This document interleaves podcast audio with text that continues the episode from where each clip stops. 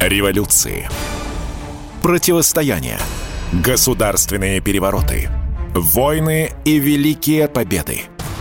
Это история двадцатого века, написанная сквозь судьбы знаменитых россиян, политиков, писателей, ученых, военных и людей искусства. Сто лет прошедшего века и сто лиц, которые будут описаны в деталях. Мгновения их частной жизни и неизвестные исторические факты. События, которые навсегда изменили ход российской истории. Документальный сериал «Исторические хроники» с Николаем Сванидзе. Слушайте ежедневно в девять вечера на Радио КП.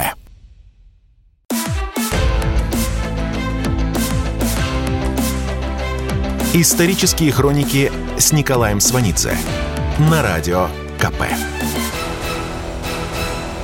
Год тысяча девятьсот двадцать восьмой. В середине января Сталин выехал в Сибирь с рабочей поездкой. Это была первая и последняя подобная поездка Сталина по стране. Она продолжалась три недели. Маршрут был тщательно засекречен. Сталин собирал совещание партактива, в крайне резкой форме объяснял партийным работникам, что наступил момент применить крестьянам сто седьмую статью Уголовного кодекса. Это означало лишение свободы с конфискацией имущества. Мотив – крестьяне не продают хлеб государству по низкой закупочной цене. Сталин в Сибири дал всем понять, что чрезвычайные меры должны применяться не только к так называемым кулакам, но и к середнякам. Соображение местных властей о том, что такие меры могут в дальнейшем усугубить ситуацию с хлебом, Сталин отверг. Сталинская поездка двадцать восьмого года завершилась следующим эпизодом. После одного из партактивов Сталин выехал непосредственно в деревню. Собрались мужики, крепкие. Скорее всего, из тех, что при Столыпине приехали в Сибирь, не побоялись взять землю и подняли свои хозяйства тяжким трудом в условиях свободного рынка. Работали с прибылью на внутренний и на внешний рынок. Эти мужики пережили военный коммунизм, выжили и снова поднялись. Вот от этих мужиков Сталин и стал требовать отдать выращенный ими хлеб по бросовой цене. Они слушали. Потом кто-то сказал Сталину: «Слышь, Кацо, станцуй нам лезгинку, а мы тогда посмотрим, отдавать тебе хлеб или не отдавать». Еще осенью прошлого, двадцать седьмого года, большинство активных крестьянских хозяйств отказались продавать государству хлеб по низкой закупочной цене, резонно решив, что по весне госцена поднимется, не может не подняться. К двадцать восьмому году шестьдесят процентов товарного зерна сосредоточено в руках шести процентов хозяйств. То есть эти шесть процентов хозяйств работают максимально эффективно, то есть больше и лучше других. Это их нежелание отдавать свой хлеб по дешевке получило название «хлебная забастовка». Тем самым власть инкриминировала им политические мотивы или, употребляя входивший тогда в быт блатной жаргон, шила политику. На самом деле эти крестьянские действия политически не окрашены. Крестьянина вообще не интересует политическая борьба. Он не отдает хлеб просто потому, что действует в соответствии с нормальными рыночными отношениями, и эта сделка ему невыгодна. Сельское хозяйство – штука затратная, а работали-то без госдотаций. Хорошо не продашь, хозяйство глохнуть начнет. При НЭПе вплоть до конца двадцать седьмого года в стране свободно работал частный рынок зерна. Здесь цена превышала государственную более чем вдвое, но дело не только в цене. Государство к двадцать восьмому году было уже невероятно забюрократизировано. Чиновник вовсю подворовывал, к тому же царила полная неразбериха. Даже если крестьяне хотели сдать хлеб, у них-то получалось с трудом. Они сутками стояли у ссыпных пунктов, их гоняли из одного района в другой. Безграмотное государство было не в состоянии конкурировать с частным предпринимателем. Кроме того, в стране товарный голод. Государственная промышленность производит мало и вяло. Поздней осенью двадцать седьмого года Политбюро приняло секретное решение забирать хлеб в обмен на дефицитную промышленную продукцию. Сдал хлеб – получи талон на промтовары. Этот метод также будет эксплуатироваться в последние годы советского режима, когда за сданное мясо и сено в сельских магазинах станут продавать женские итальянские сапоги и дутые финские пальто. Но уже в январе двадцать восьмого года стало ясно, что подобный обмен долго не продлится. Промтоваров ничтожно мало. Приходилось сокращать снабжение рабочих. Это опасно. В рамках этой кампании промтовары получили середняки и кулаки, которые согласились сдать зерно. Бедняки, которые давно отдали свое зерно по дешевке, не получили ничего. Казалось бы, власть, ухудшив положение бедняков, должна была испортить с ними свои отношения. Дальнейшие события, однако, показали, что в надежде на минимальную государственную поддержку сельская беднота готова оказать содействие власти во многих ее начинаниях, и особенно охотно в атаке на крепкого и хозяйственного соседа. Это и есть опора власти в раскулачивании и коллективизации, до которых остался один год. Суть сталинской коллективизации не в том, чтобы развивать сельское хозяйство. Это просто удобный, нехлопотный для государства способ изъятия хлеба. Правда, хлеба в результате будет меньше и меньше, поскольку взять даром можно вообще только один раз. Исторические хроники с Николаем Сванидзе. В июне тысяча девятьсот седьмого года в Тифлисе на Ереванской площади Сталин с революционером по прозвищу Камо брали банк. Тогда это эффектно называлось «эксом», но было просто ограблением в партийных целях. Теперь для ограбления крестьянства тоже была цель. Эта цель – добыть деньги для форсированной, то есть ускоренной индустриализации. Дело в том, что за одиннадцать лет после Октябрьского переворота Россия вошла и погружалась все глубже в катастрофическое отставание от развитых капиталистических стран. Это отставание в дальнейшем будет передаваться как революционная эстафета от одного советского поколения к другому. При этом уже с весны двадцать седьмого года, после того, как Великобритания разорвала дипотношения с СССР, Политбюро в своей экономической политике руководствовалось угрозой близкой войны. Именно поэтому в качестве главной экономической задачи выдвигалось развитие исключительно тяжелой и оборонной промышленности. Об угрозе войны заговорили в газетах. Городское население восприняло информацию в соответствии с собственным опытом. Чем больше государство говорило о том, что надо поднимать тяжелую промышленность в связи с угрозой войны, тем быстрее надо скупать продукты питания. Магазины мгновенно опустели. На рынках цены пошли вверх. Зерно, естественно, пошло на рынок, а не по низкой цене государству. Но именно в зерно упиралась вся идея индустриализации. Экспорт зерна – главный источник валюты для закупки промышленного оборудования за границей. Зерно нужно было отобрать. И Сталин уже решил, как именно. Население этого еще не знало, зато в начале двадцать восьмого года уже все знали, что нужно иметь в доме наготове на случай ареста. Цитата. Знали, например, такую деталь. Лежать придется на жестком, а при этом больнее всего тазу, поэтому шили матрасики, набивая их волосом. Мне дали такой матрасик, не больше подушки, и крохотное детское пуховое одеяло. Я укрывался им от угла к углу. Уголок на ноги и уголок на плечи. Закрывался с головой и видел Петербург в сумерках. Вид с Дворцового моста на Дворцовую площадь и дальше на грандиозную полукружность арки Генерального штаба. Это фрагмент из воспоминаний академика Дмитрия Сергеевича Лихачева, знатока древнерусской литературы и защитника русской культуры. Его арестовали сразу после окончания Ленинградского университета восьмого февраля тысяча девятьсот двадцать восьмого года. Семья его к политике никакого отношения не имела, но про матрасик знали. В этом нет ничего удивительного. Аресты не прекращались в относительно свободные годы НЭПа. Год тысяча девятьсот двадцать восьмой. Будущего знатока древнерусской литературы Дмитрия Лихачева арестовали сразу после окончания Ленинградского университета. Аресты не прекращались в относительно свободные годы НЭПа. Александр Солженицын в первой главе второго тома «Архипелага» привел выразительную статистику. Переуплотнение лагерей за годы НЭПа. На сто штатных мест в тысяча девятьсот двадцать четвёртом году приходилось сто двенадцать заключенных, в двадцать пятом – сто двадцать, в двадцать шестом году – сто тридцать два, в двадцать седьмом – сто семьдесят семь заключенных на сто лагерных мест. Дмитрий Лихачев для «Архипелага» писал черновик главы о Соловецком лагере. В семидесятые годы за это и за отказ подписать письмо против Сахарова Лихачева попытались избить специально обученные люди. В это время ему уже семьдесят лет, и он академик. Спасло толстое драповое пальто и доклад по слову о полку Игореве во внутреннем кармане. В своих воспоминаниях Лихачев писал: «Одна из моих целей – развеять миф о том, что наиболее жестокое время репрессий наступило в тридцать шестом — тридцать седьмом годах. В тридцать шестом — тридцать седьмом годах начались аресты деятелей всевластной партии, и это больше всего поразило воображение современников. Пока в двадцатых тысячами расстреливали офицеров, профессоров и священников вместе с русским, белорусским и украинским крестьянством, все казалось естественным. двадцать шестого марта на заседании Совнаркома под председательством Рыкова рассматривался вопрос о карательной политике в стране и о состоянии мест заключения.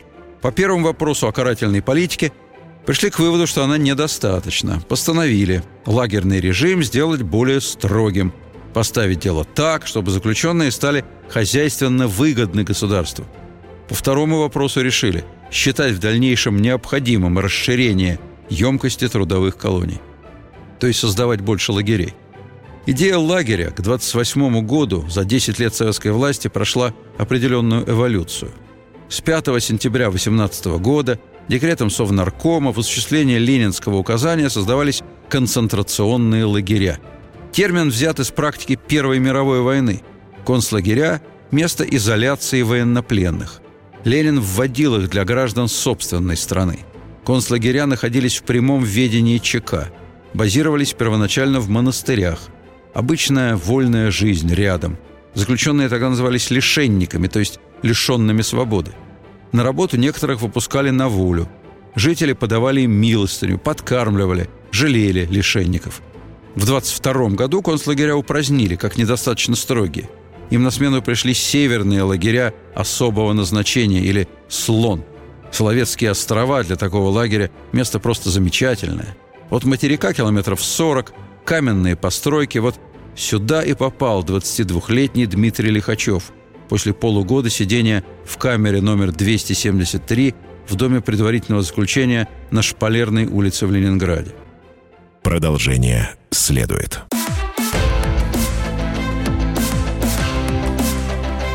Исторические хроники с Николаем Сванидзе на радио КП. Помимо профессионального вора, мальчика-китайца, крестьянского мальчика и графа Рашфора, в этой камере с Лихачевым оказался Непан, фамилии Котляр, владелец магазина. Он сразу же предложил навести чистоту в камере, где просто дышать было нечем. Этот Непан потребовал у тюремщиков тряпку. Через два дня бросили чьи-то кальсоны, вероятно, с расстрелянного.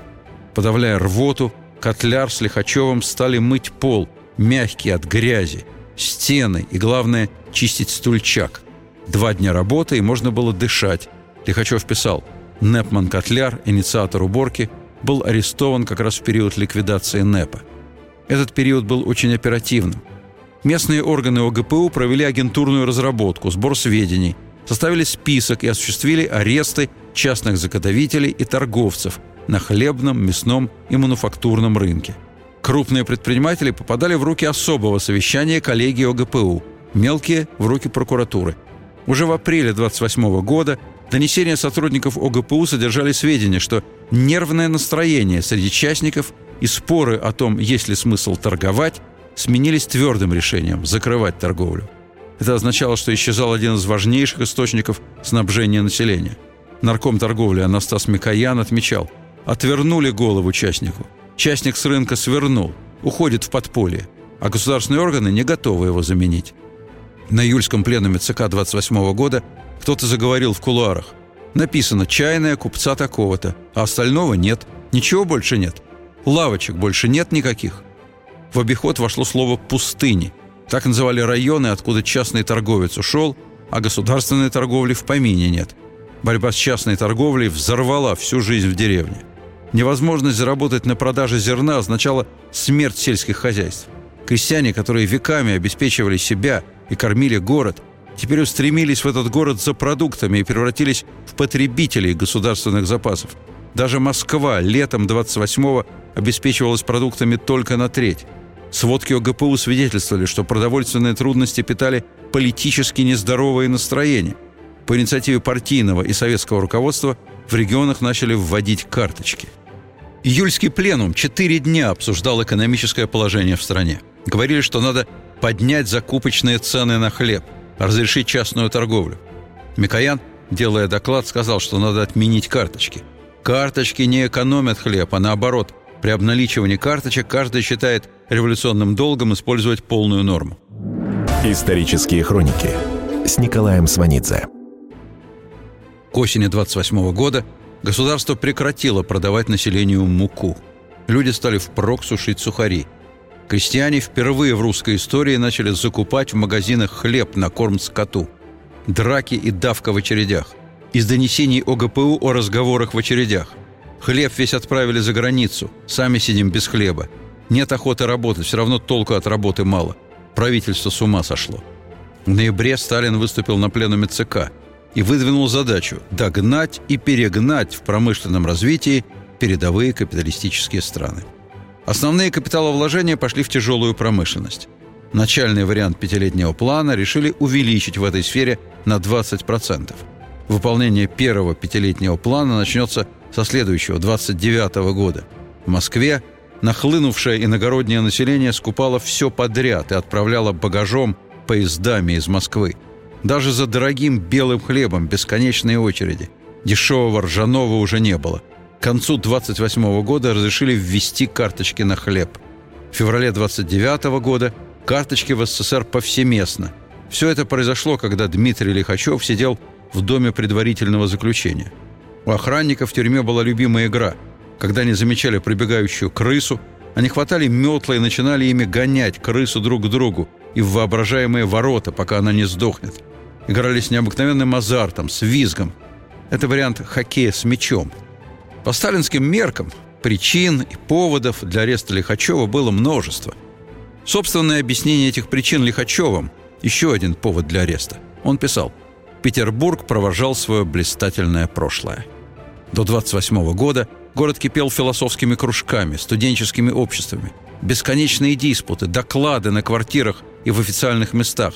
В Ленинградском университете, в Институте истории искусств на Исаакиевской площади, в бывшем Тенишевском училище.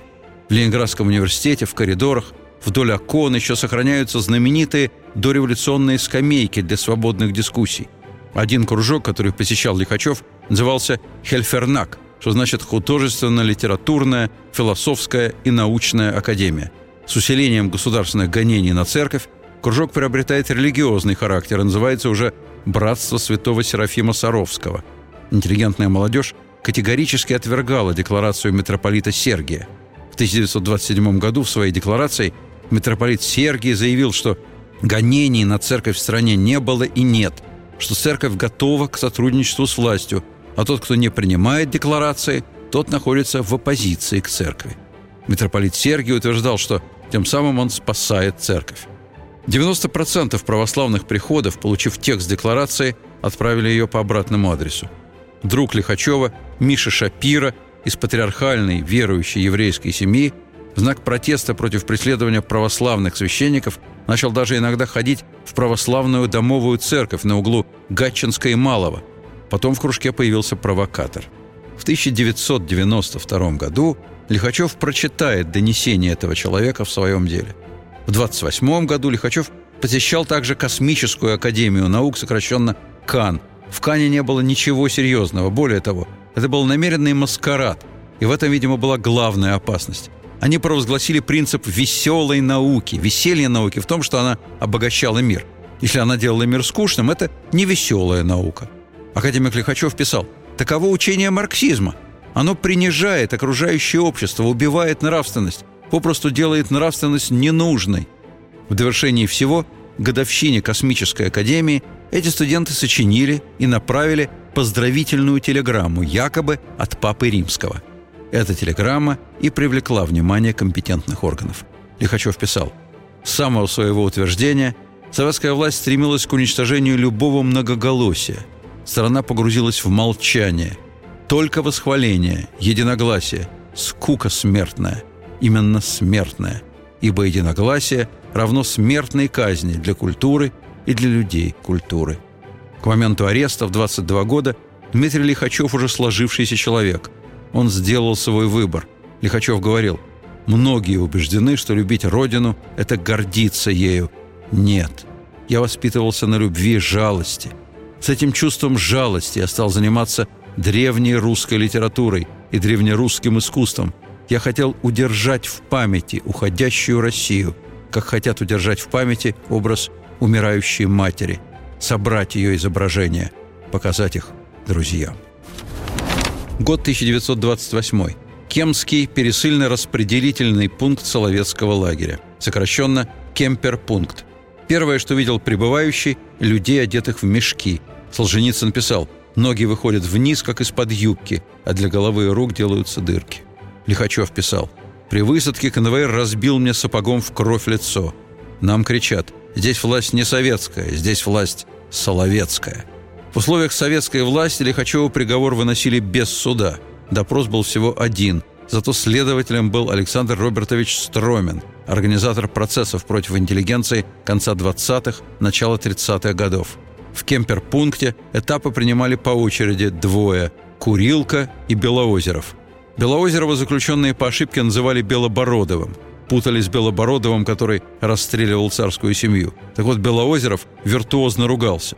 Его самая пристойная угроза – сопли у мертвецов сосать заставлю. Курилка называл себя гвардейским офицером. Лихачев спустя многие годы, в тысяча девятьсот восемьдесят девятом, узнает о его прошлом. Он в гражданскую служил в Красной армии, месяца на два перебежал в Белую. Выдавал потом себя за гвардейца. Лихачев уточнял: настоящие гвардейские офицеры, кого я встречал на Соловках, были людьми честными, в охране никогда не служили. Туда брали уголовных, убийц и насильников. Кемский пересыльно-распределительный пункт Соловецкого лагеря, сокращенно Кемперпункт. Ночью на пересылке в сарае нары заняты уголовниками. Остальные стоят всю ночь между нарами. Уголовные обстреливают стоящих в шаме. Стоящие между нар – это в основном столичные интеллигенты, профессуры, инженеры, священники. Солженицын объединил их всех, назвав людьми чеховской России, воспитанниками Серебряного века. Солженицын воспроизвел то злорадство, которое плескалось во внутренностях Курилка, принимающего этап. «Получайте за свой говёный нейтралитет». Эти люди пережили гражданскую, остались в изменившейся России, но сохранили представление о нормальных человеческих отношениях. А тут инженер, идя по двору, поскользнулся с переполненной парашей, упал, разлил на себя, его не пустили в барак, и он замерз насмерть в нечистотах. Потом их на Соловки погонят пешком по льду, и они будут волочить за собой лодки, чтобы переплывать полыньи. Остальных отправили на пароходе Глеб Бокий. Глеб Бокий в двадцать восьмом здравствующий председатель тройки ОГПУ, которая приговаривала к лагерю и расстрелу. Лихачев про Бокия говорил: «Людоед». Бокий приезжал на Соловки, посетил лагерный театр. Театр вообще непременная принадлежность зоны еще со времен ленинских концлагерей. Со сцены для Бокия пели: «Всех, кто наградил нас Соловками, просим, приезжайте сюда сами, посидите здесь годочков три или пять, будете с восторгом вспоминать». Бокий хохотал, ему нравилось. Продолжение следует.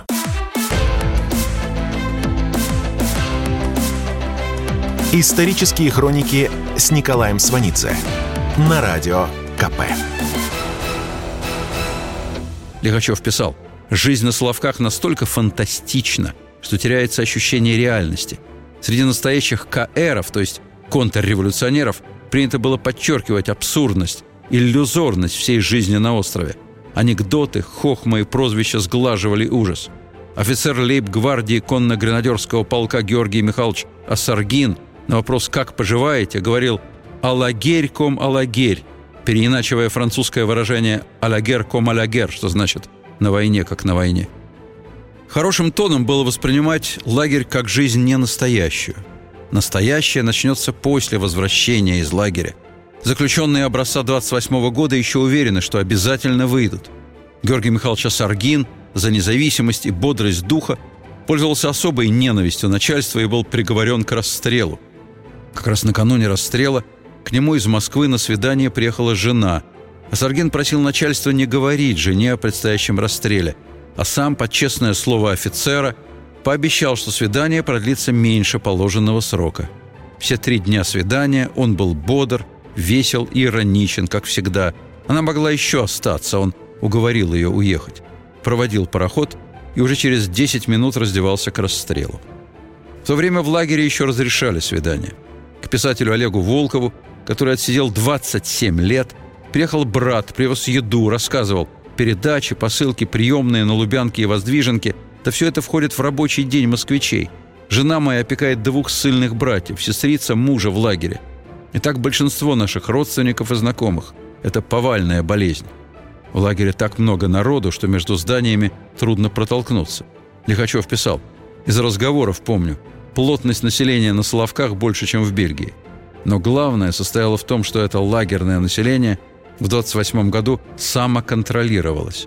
Охрана из уголовников. Это убийцы, но не воры.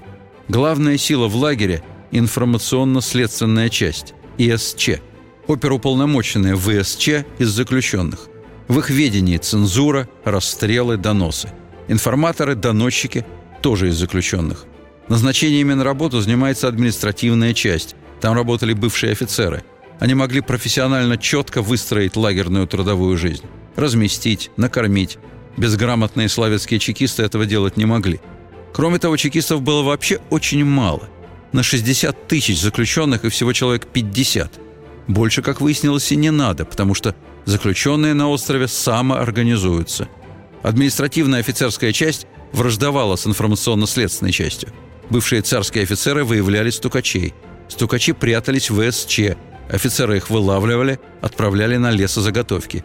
Там эти сосланные доносчики выпускали стенгазету «Стукач». Но офицеров становилось все меньше и меньше, а уголовников больше. Лихачев вспоминал: «Наряды на работу нам выдавали так называемые «чубаровцы», участники группового изнасилования в Чубаровом переулке в Ленинграде в тысяча девятьсот двадцать шестом году. Появилось такое понятие, как «блат». «Блат» – это взятка мелкому лагерному начальнику. Это впоследствии базовая система советского мироустройства, родом из Соловецкого лагеря.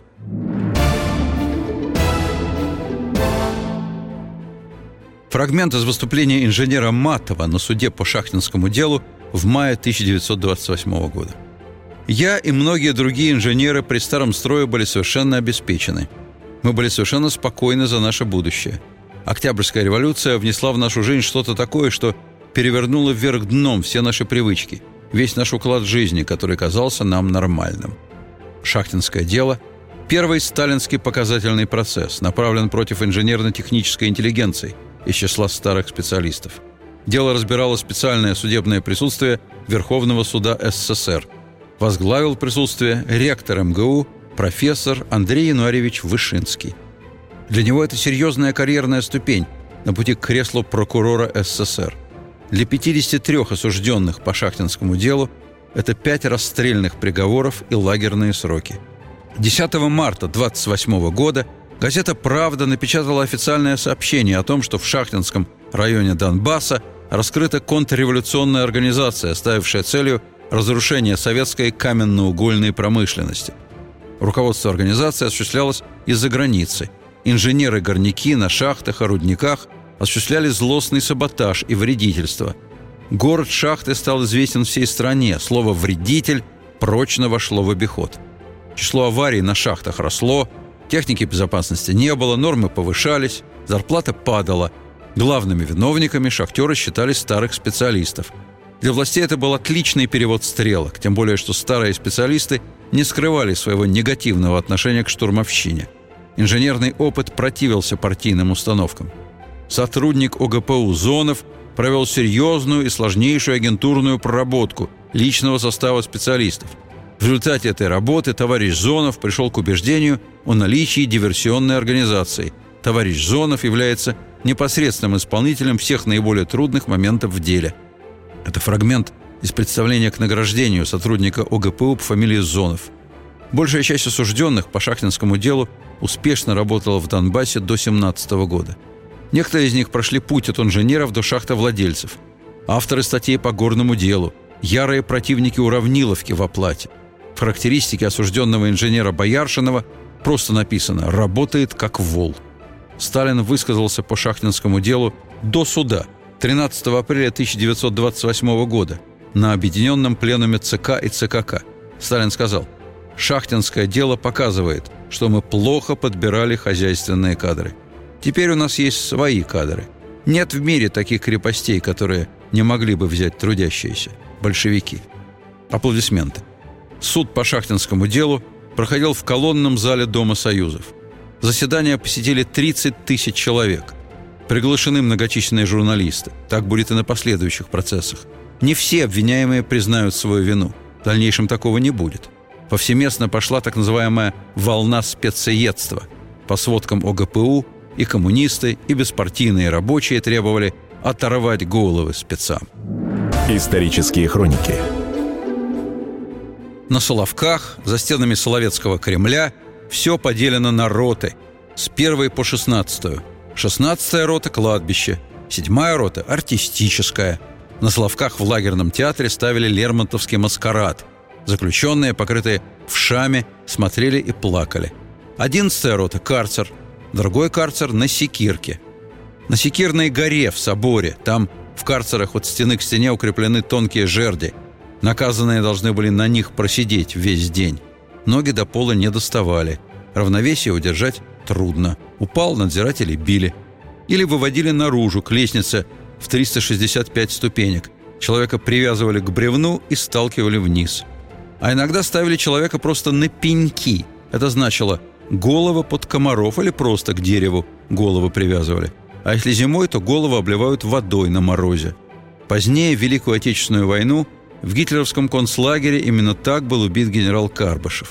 Или привязывали за ноги к оглоблям. Охранник садился на лошадь, гнал ее, она тащила оглобли, пока крик и стон привязанного не затихал. Дмитрию Сергеевичу Лихачеву в этом смысле повезло. Он некоторое время работал вридлом. Вридло расшифровывается как «временно исполняющий должность лошади». Спустя десять лет арестованная жена Николая Бухарина в лагере наблюдала, как вридлом работали женщины. Бухарин, кстати, в двадцать восьмом году поддержал расстрельные приговоры по шахтинскому делу. Дмитрию Сергеевичу Лихачеву в лагере вообще повезло. Он оказался на Соловках в те, по сталинским меркам, счастливые времена, когда уголовники еще не заняли полностью господствующее положение, и приличные люди еще могли помочь друг другу в лагерной жизни. Это двадцать восьмой год. Система еще не заматерела. Лихачеву помог священник, отец Николай Пескановский, который пользовался уважением всех начальников острова. И это при том, что всем священникам и монахам принудительно стригли волосы, брили бороды и обрезали рясы. Для богослужений в бывшем монастыре оставлена была только одна Ануфриевская церковь на кладбище. Для удобства тут же и расстреливали. Тринадцатая рота, карантинная и самая страшная. Через нее проходили все прибывшие. Здесь ломали всякое желание сопротивляться. С отцом Николаем Пескановским, причисленным впоследствии зарубежной русской православной церковью к собору новомучеников, Лихачев познакомился как раз в карантинной роте. На верхних нарах там лежали больные, а под самыми нижними жили вшивки. Так называли детей, которые проиграли из себя всю одежду, не выходили на поверки и не получали еды. Жили они на подачке. Когда они умирали, их складывали в ящики и увозили. Эти дети – беспризорники, лишившиеся родителей в гражданскую войну. Их отлавливали в рамках знаменитой кампании по борьбе с беспризорностью. И многих отправляли на Соловки. Лихачев писал: «Мне было так жалко этих вшивок, что я ходил как пьяный». Чуть позже он нашел способ помочь этим детям. Об этом далее. Продолжение следует.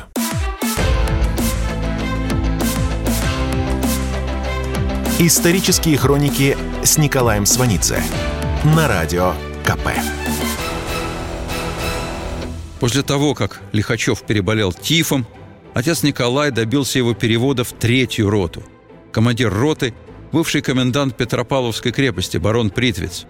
Непосредственным начальником Лихачева стал Александр Николаевич Колосов, в прошлом военный прокурор.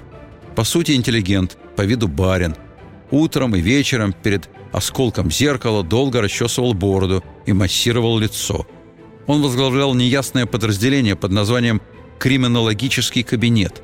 Днем в рабочей комнате читал роман из местной библиотеки, а в руке на весу держал карандаш. Поза рабочая. Когда начальство входит, нельзя усомниться, что он что-то пишет, то есть работает. Так вот, именно ему пришла в голову мысль собрать несчастных вшивок со всех Соловков и создать для них детскую колонию. Он убедил начальство в показательной выгодности этого начинания. Построили бараки, детям дали топчаны, белье, бушлаты, башмаки. Лихачев на Соловках разыскивал этих детей, уговаривал не бояться. Когда слух об условиях жизни в колонии пошел по островам, дети туда потянулись. В этой колонии они имели больше шансов остаться в живых. Свозили на Соловки нищих из Москвы. Забирали возле церкви и отправляли на остров Анзер. А там Голгофа, Голгофско-Распятинский скит. Кроме нищих там больные, инвалиды, там лежали и умирали, там не кормили. Некоторым умирающим по их просьбе врач давал стрихнин. По легенде, в тысяча семьсот двенадцатом году иеромонаху Иову явилась здесь Богоматерь и сказала: «Сия гора будет называться Голгофа, и на ней устроится церковь, и убелится она страданиями неисчислимыми». Солженицын писал: «Более двухсот лет предсказание оказалось холостым. После Соловецкого лагеря этого уже не скажешь». За первые два года существования Соловецкого лагеря многовековое образцовое монастырское хозяйство было приведено в полный и необратимый упадок. Исчезла знаменитая сладкая селедка, разносортные овощи, стада особых коров. Перестали растить розы, изготавливать фасонный кирпич, выделывать кожу. Исчезли кузницы, гончарные и переплетные мастерские. Теперь перед управлением лагеря клумба. На ней выложен слон, а на попоне у него буква «У». «У-слон» – управление соловецких лагерей особого назначения. В двадцать восьмом на Соловках еще не перестреляли зайцев. Про зайцев писали и Лихачев, и Солженицын. Объяснение тому, что зайцы живы, простое. Есть приказ ГПУ – патроны беречь. Ни одного выстрела иначе, как по заключенному. В двадцать восьмом или начале двадцать девятого года, это доподлинно известно, в Москве состоялась встреча Сталина с Нафталием Ароновичем Френкелем. Он турецкий еврей. До революции у него был успешный бизнес на юге России. В шестнадцатом году он вывез капитал в Турцию, уехал сам, но потом вернулся в годы НЭПа. В СССР он вступил в отношения с ГПУ и организовал скупку ценностей и золота за бумажные рубли. Потом его посадили.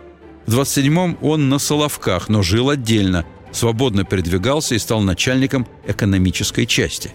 Он выдвинул знаменитый впоследствии тезис: «От заключенного нам надо взять все в первые три месяца, а потом он нам не нужен». Вот после этого он и встретился со Сталиным. Он предложил Сталину систему эксплуатации труда заключенных, не оставляющую никому никаких лазеек. Он предложил отказаться от равного питания заключенных и ввести приварок к минимальной кормежке. Кто лучше работал, тот ел и мог выжить. Позже на Беломорстрое Френкель будет на особой должности начальника работ и получит орден Ленина. Его метод кормежки заключенных органично вписался в сталинскую систему управления страной. Заключенный Лихачев испытал это на себе на строительстве Беломорканала. В ноябре двадцать девятого года среди заключенных на Соловках начались аресты. Как раз в это время к Лихачеву приехали на свидание родители. Он несколько дней жил отдельно с ними. Кто-то прибежал к нему и сказал: «За тобой приходили». Приходили, чтобы увести на смерть. Первая мысль была: пусть берут, но только не при родителях. Он простился с ними, вышел и на дровяном дворе сел между поленницами. Ночью был массовый расстрел. Он писал: «Ясно, что вместо меня был взят кто-то другой. И жить мне надо за двоих, чтобы перед тем, которого взяли за меня, не было стыдно». Дмитрий Сергеевич Лихачев, автор пятисот научных и шестисот публицистических трудов по русской литературе и русской культуре, член-корреспондент американской, австрийской, британской, итальянской, Геттингенской академии, член Американского философского общества, первый почетный гражданин Санкт-Петербурга. В конце жизни, в своих воспоминаниях, академик Лихачев написал: «Пребывание на Соловках было для меня самым значительным периодом жизни». На следующий день после массового расстрела он сфотографировался с родителями. Но в двадцатых годах на Соловках многие заключенные еще не имели постоянной работы.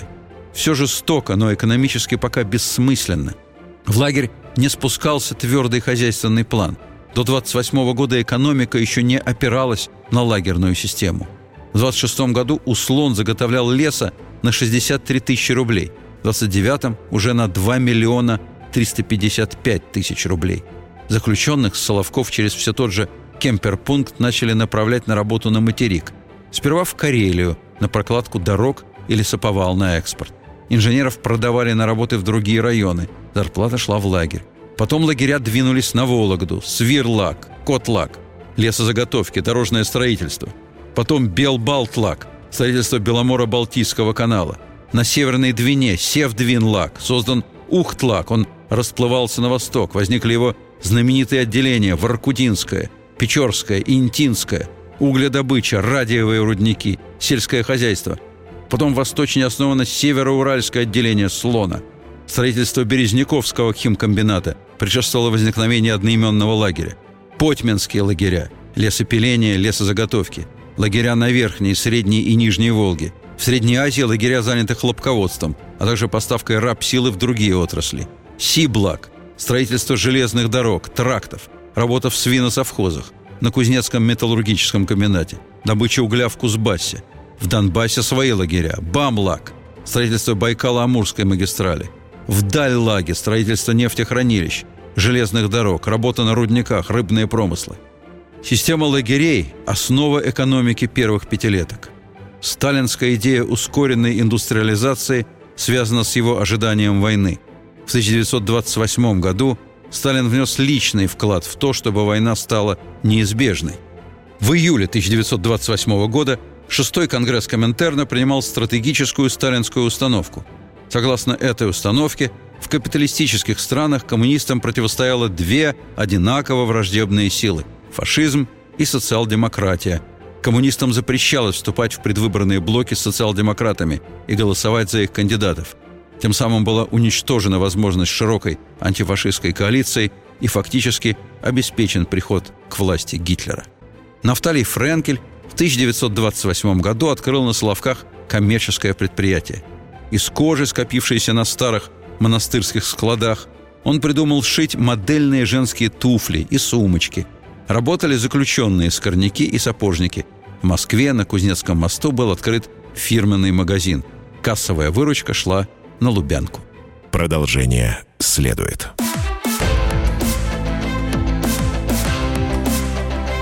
Исторические хроники с Николаем Сванидзе на радио ка пэ.